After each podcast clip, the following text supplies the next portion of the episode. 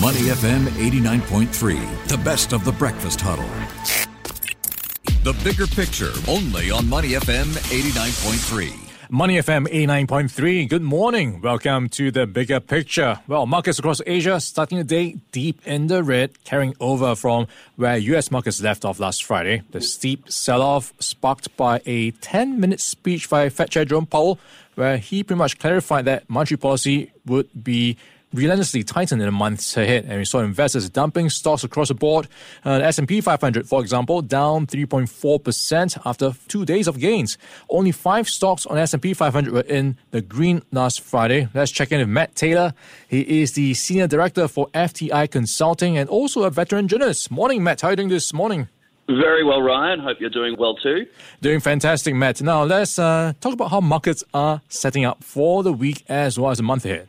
Exactly. Uh, as you just mentioned, we are seeing some heavy selling across Asia uh, this morning. The markets that have just been open for the last 30 minutes or so, Japan, South Korea, Australia, seeing some significant declines. Uh, Japan off by about 2.5%. But as you rightly pointed out, then all this stemming from the significant declines that we did see on Wall Street on Friday following those comments out of uh, the Fed chair, Jay Powell. We're going to talk more about those, I know, in a moment. But uh, it's interesting as we set up for this week uh, because we have the month of September. It's hard to believe we're already at the month of mm. September coming up this week. And September is traditionally a really volatile trading month as many people in the United States return from their lengthy summer vacations, perhaps change positions given uh, what may have transpired over the preceding months while they've been away. So there are fears given what we've seen on Friday, with this more hawkish tone, or perhaps even hawkish pivot, if you want to call it that, coming out of the Federal Reserve,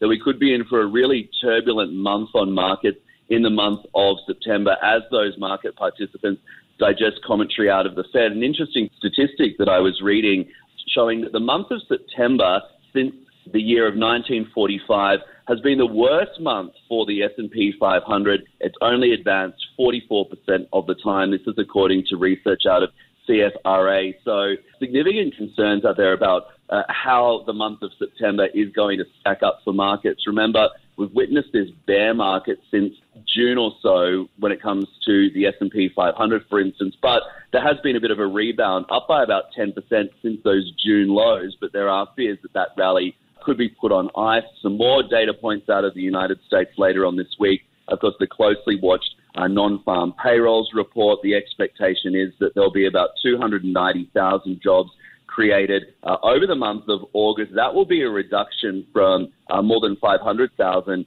in the month of July. And economists are going to be looking at these numbers for perhaps recessionary signals out there, given, you know, we have had this significant policy tightening over the last several months as central banks, as the United States tries to get on top of this huge inflation problem that's dogging global economies right now. Of course, the fear is that if central banks move too quickly, they're going to tip these economies into recession. So those non-farm payroll numbers on Friday will be closely watched for any recessionary signals, given that we have had this real significant tightening in policy uh, over the last little while. Yeah, Matt, we shall see if the September effect uh, does play out and history repeats itself. Uh, let's dive in a bit deeper into the Fed Chair Jerome Powell's speech last Friday. We were, to some extent, hoping or looking out for a possible pivot in his speech. We did not get that. What do you get instead? Well, instead, we got uh, a fairly hawkish commentary coming out of the Fed Chair, Jay Powell. You mentioned just before uh, that he only spoke for 10 minutes. That was about half of the allocated time that people were expecting him to speak at the Jackson Hole Symposium, uh, which is a gathering of economists, central bankers, global central bankers, where they essentially talk about uh, the issues, namely inflation, that's uh, central to central bank mandates. But yeah, he spoke very briefly, was uh, very clear and direct to the point, saying that rates would need to be raised as high as needed. So didn't essentially put a ceiling on how high the expectation is that rates will need to go. Rates will need to rise as high as needed to reduce price pressures or inflation, and the Fed is, he says, prepared to keep rates as high as they need to be for some time. And that was not what the market was looking to hear. He also added, and these were some interesting uh, comments as well, which really spooked investors uh, as well. He said that keeping rates high for sustained period of time would bring pain to households as we see slower growth and the labour market slow down as well. So there was some expectation that we might see a bit of a moderation in language out of the Fed chair, who would perhaps suggest that perhaps the, the Fed wouldn't be as aggressive in tightening policy uh, going forward, but that was simply not what uh, the market got. Uh, remember, the Fed goal for inflation is 2%, mm. and we've currently got inflation running super hot at about 8.5% on an annualized basis.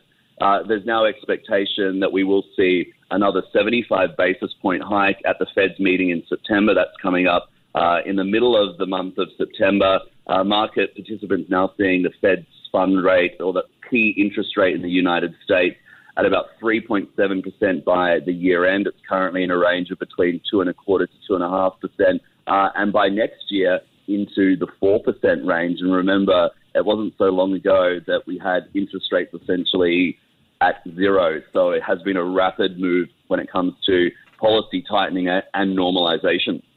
Yeah, possibly rates staying higher for longer. So brace for pain ahead for markets. Uh, Matt, just a quick one to wrap things up. What else could be steering market sentiment this week? Yeah, we've got some key drivers coming out of Asia this week, in particular when it comes to the manufacturing space and those key PMI releases. This is uh, manufacturing data to come out of China in the middle of the week. We'll get the official ones on Wednesday and uh, the Caixin or the private sector survey on Thursday. Economists are expecting the official number will be below the 50 level because 50 is that line in the sand which indicates contraction or expansion after in the prior month we saw a reading of just 49. So manufacturing struggling in China. The private sector report is expected to be a little bit more buoyant, but still when it comes to the COVID zero policy, uh, that China's running at the moment. This is crimping the manufacturing space.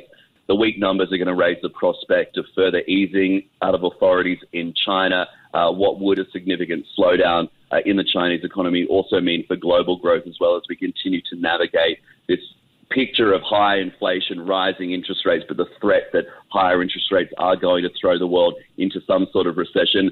Uh, we also have Indian GDP out as well. It's coming on Wednesday. Uh, so some big releases that this one will be interesting given the size of the Indian economy. Uh, it's expected to show strong numbers for the second quarter, above 7% on an annualized basis. What will it mean for tightening out of the Reserve Bank of India or the RBI? With India, one of the global behemoth economies. So we'll be watching these numbers closely just to get a sense of, because they're backward looking, but a sense of mm. how growth playing out and how growth could be tripped up by, of course, rising interest rates and the big shift that we're seeing in monetary policy. Right, data out of China and India to watch out for in the days ahead. We've been chatting with Matt Taylor. He is the Senior Director for FTI Consulting. Matt, great conversation, and we'll catch up again with you soon. Catch you soon. Thanks, Ryan. Before acting on the information on Money FM, please consider if it's suitable for your own investment objectives, financial situation, and risk tolerance. To listen to more great interviews, download our podcasts at moneyfm893.sg or download our audio app. That's A W E D I O. Available on Google Play or the App Store.